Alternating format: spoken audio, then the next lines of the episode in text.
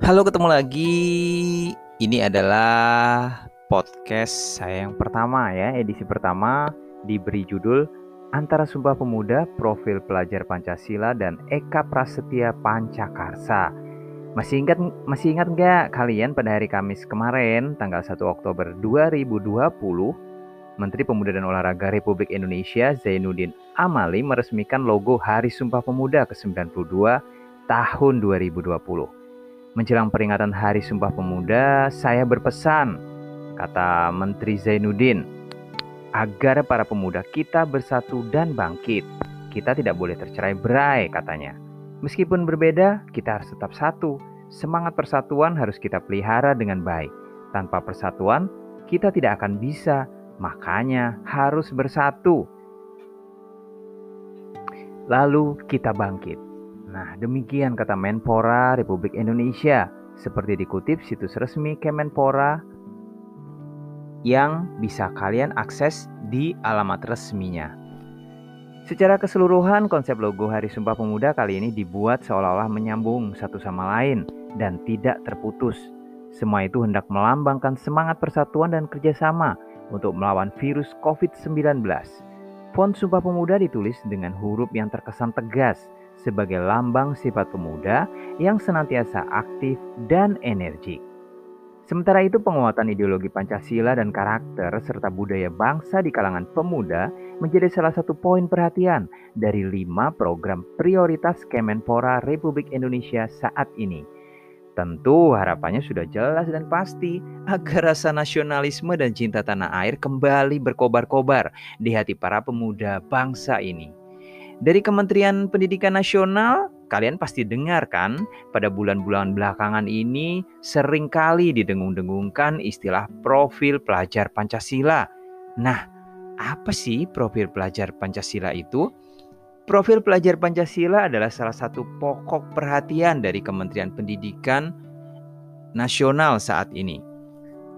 Nah, Bahkan profil pelajar Pancasila ini nantinya akan menjadi salah satu materi pokok dalam survei karakter yang dijadikan satu paket dalam asesmen nasional atau AN tahun 2021.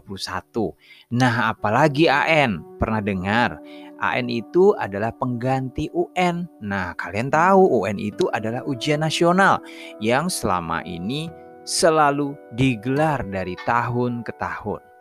Oh iya, profil pelajar Pancasila itu sendiri meliputi beberapa hal. Yang pertama, berakhlak mulia. Kemudian ada mandiri, lalu ada unsur bernalar kritis, berkebinekaan global, gotong royong, dan yang terakhir adalah kreatif. Sebenarnya jika kita menilik kembali sejarah Orde Baru, ya pasca lengsernya Presiden Soeharto pada tahun 1998, rasa nasionalisme yang ditanamkan dalam diri anak-anak di bangku sekolah rasanya kian hari kian merosot dan tidak jelas arahnya. Kalian yang belum tahu apa yang terjadi di masa Orba, tentu baru kali ini mengenal apa yang disebut sebagai pedoman penghayatan dan pengamalan Pancasila atau P4 atau juga dikenal dengan nama Eka Prasetya Pancakarsa. Nah, sekarang saya bagikan nih informasi tentang Eka Prasetya Pancakarsa itu apa. Nah, Eka Prasetya Pancakarsa itu adalah bahasa Sanskerta ya, bahasa Sanskerta yang artinya janji atau tekad yang kuat untuk melaksanakan lima kehendak. Dan lima kehendak itu adalah Pancasila. Empat, ya, atau Eka Prastia Pancakarsa ini memang pernah populer pada masanya dan menjadi semacam doktrin yang wajib diajarkan di setiap awal tahun ajaran baru di seluruh jenjang lembaga pendidikan. Setelah Presiden Soeharto lengser, P4 pun tiba-tiba lenyap begitu saja Sebagian orang bahkan menempelkan stigma bahwa P4 adalah produk Orde Baru dan harus dihapuskan dari kehidupan berbangsa dan bernegara. Apakah memang seharusnya demikian? Saya sendiri secara pribadi mempunyai pengalaman pernah menghafalkan P4 yang pada waktu itu terdiri dari 36 butir. Ya, sejak duduk di bangku sekolah dasar hingga di jenjang yang lebih tinggi. Sekarang P4 itu edisi terakhirnya itu sudah terdiri dari 45 butir. Jadi ada penambahan-penambahan di sana sini. Nah, bila dicermati dengan baik, ya butir-butir dalam P4 tersebut sebenarnya merupakan penjabaran dari nilai-nilai yang terdapat dalam Pancasila itu sendiri di mana Pancasila seperti yang kita ke, yang kita ketahui bersama itu menjadi dasar kehidupan berbangsa dan bernegara yang mengandung nilai-nilai kehidupan yang mulia dan adiluhung. Ya, namun sayang seribu sayang, P4 kemudian benar-benar hilang lenyap tak jelas rimbanya dan dapat dipastikan tidak pernah dikenali lagi oleh anak-anak zaman sekarang. Benar bukan? Mungkin bila anak-anak zaman sekarang kita tanya perihal P4 tadi, maka dengan senyum penuh tanda tanya, mereka akan menjawab tidak tahu. Suatu realita yang ironis dan patut menjadi keprihatinan bersama sebagai sebuah keluarga besar bernama bangsa Indonesia. Sejak saya duduk di bangku sekolah dasar, saya mulai berkenalan dengan sosok Jenderal Besar Sudirman. Kalian ada yang tidak kenal dengan Jenderal Besar Sudirman? Aduh, kasihan sekali ya. Makanya rajin-rajin ya kalau kalian buka internet itu cari informasi yang bermanfaat ya, kalian pelajari sejarah. Jangan hanya menonton YouTube saja atau sekedar kalian aktif di media sosial tanpa mau tahu hal-hal yang berkaitan dengan sejarah perjuangan bangsa ini. Nah, kembali lagi tentang sosok Jenderal Sudirman ya perkenalan saya waktu itu menjadikan saya mengagumi sosok beliau yang pernah memimpin perang gerilya kemerdekaan dan kemudian wafat di akhir revolusi karena penyakit TBC paru yang merenggut jiwanya. Barangkali tidak banyak orang yang tahu bahwa Sudirman dulunya adalah seorang guru sekolah Muhammadiyah dari tanah Jawa yang pada zamannya pernah mengenyam pendidikan militer yang disponsori Jepang. Maksudnya Jenderal Besar Sudirman tadi ya pada masa mudanya itu pernah mengenyam pendidikan militer yang disponsori oleh Jepang. Sudirman adalah seorang guru, seorang tenaga pendidik yang terpilih dan menjadi panglima besar TKR, Tentara Keamanan Rakyat yang merupakan cikal bakal dari TNI atau Tentara Nasional Indonesia. Nah, TKR ini pada masa perang kemerdekaan begitu aktif ya begitu aktif berjuang, bergerilya untuk mengusir penjajah Belanda dari bumi Indonesia. Oh iya, bicara tentang profesi guru ya, pada zaman itu ternyata sangat dihargai dan mendapatkan penghormatan yang luar biasa di negeri ini. Bicara mengenai pendidikan tentu di antara kalian ya masih ada yang ingat dengan salah satu film kolosal Indonesia yang berjudul Laskar Pelangi. Tapi mungkin ya anak-anak zaman sekarang eh, masih ada yang belum tahu film Laskar Pelangi itu yang mana sih? Ya. Nah, apakah film Laskar Pelangi itu baru rilis di bioskop? Emang ada bioskop yang buka di zaman pandemi ini? Nah, Laskar Pelangi ini adalah film bertema pendidikan dan merupakan adaptasi dari novel berjudul sama karya Andrea Hirata. Kisah berlatar belakang Pulau Belitung yang pernah menjadi salah satu pulau terkaya di Indonesia melalui hasil timahnya. Dalam film Laskar Pelangi ini kita bisa menyaksikan bagaimana Bapak Harfan, Ibu Muslimah ya dan orang tua siswa pada kisah Laskar Pelangi tadi itu saling bahu membahu satu sama lain. Nah, Pak Harfan dan Bu Muslimah ini kita kenal sebagai guru-guru ya, guru-guru dalam film Laskar Pelangi. Mereka mengajar di sebuah bangunan sekolah yang terbilang sangat-sangat sederhana, bahkan nyaris roboh loh. Nah, Kisah yang dipaparkan dengan apik ini bercerita tentang sekumpulan anak-anak pinggiran yang berjuang gigih meraih cita-citanya di SD Muhammadiyah Gantong. Lagi-lagi profesi guru sangat ditonjolkan dan menjadi daya tarik tersendiri dalam film ini. Saya sebenarnya ingin menggarisbawahi bahwa pendidikan adalah sebuah proses untuk mendidik dan membina karakter generasi bangsa ini. Menurut Bukhari, Pendidikan yang baik ialah pendidikan yang mempersiapkan para murid untuk menghadapi kehidupan. Pendidikan yang baik tidak hanya mempersiapkan para siswa untuk suatu profesi atau jabatan tertentu, tetapi untuk menyelesaikan masalah-masalah yang dihadapinya dalam kehidupan itu sendiri, apa pun masalahnya. Namun, ya, para siswa sekarang apakah menyadari hal tersebut? Nah, sebenarnya para siswa itu harus dipersiapkan dalam menghadapi tiga tugas kehidupan. Nah, yang yang menjadi siswa nih di sekolah dasar, di sekolah menengah pertama, atau di sekolah menengah atas, atau yang mahasiswa, apakah pernah mendengar tentang tiga tugas kehidupan? Nah, tugas kehidupan ini apa saja sih? Ya, Nah, tugas tiga tugas kehidupan. Nah, ya, merupakan uh, hal yang harus disiapkan oleh para siswa.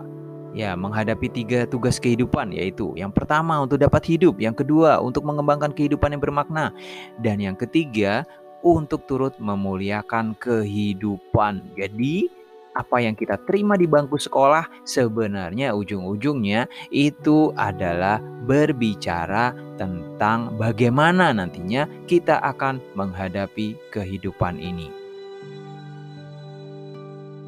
Lalu sebuah pertanyaan muncul, seberapa dalam dan kuatnya rasa nasionalisme dan cinta tanah air yang tertanam dalam setiap benak siswa? Itu sangat dipengaruhi sebenarnya oleh para gurunya jika beberapa tahun terakhir rasa nasionalisme kita kembali dipertanyakan, tentu sebagian pertanyaan ini dapat kita sampaikan kepada Bapak dan Ibu guru yang mengajar di berbagai jenjang pendidikan di tanah air ini. Sudah sejauh mana rasa nasionalisme dan cinta tanah air ditanamkan dalam diri siswanya selama mengikuti pembelajaran di sekolah? Dan pertanyaan serupa juga bisa kita sampaikan kepada para orang tua yang setiap hari mendampingi putra-putrinya selama berada di rumah. Ya, di zaman pandemi ini kan banyak orang tua yang seolah-olah beralih profesi menjadi eh, guru-guru bagi putra dan putrinya di rumah ya. Sebuah pertanyaan yang bisa kita sampaikan untuk para orang tua nih. Apakah orang tua masa kini masih mengajarkan nasionalisme dan cinta tanah air kepada anak-anaknya? Ataukah sebagian dari para orang tua merasa lebih bangga mengajarkan ideologi bangsa lain dengan berpandangan bahwa ideologi tersebut dianggap lebih modern? Benar begitu?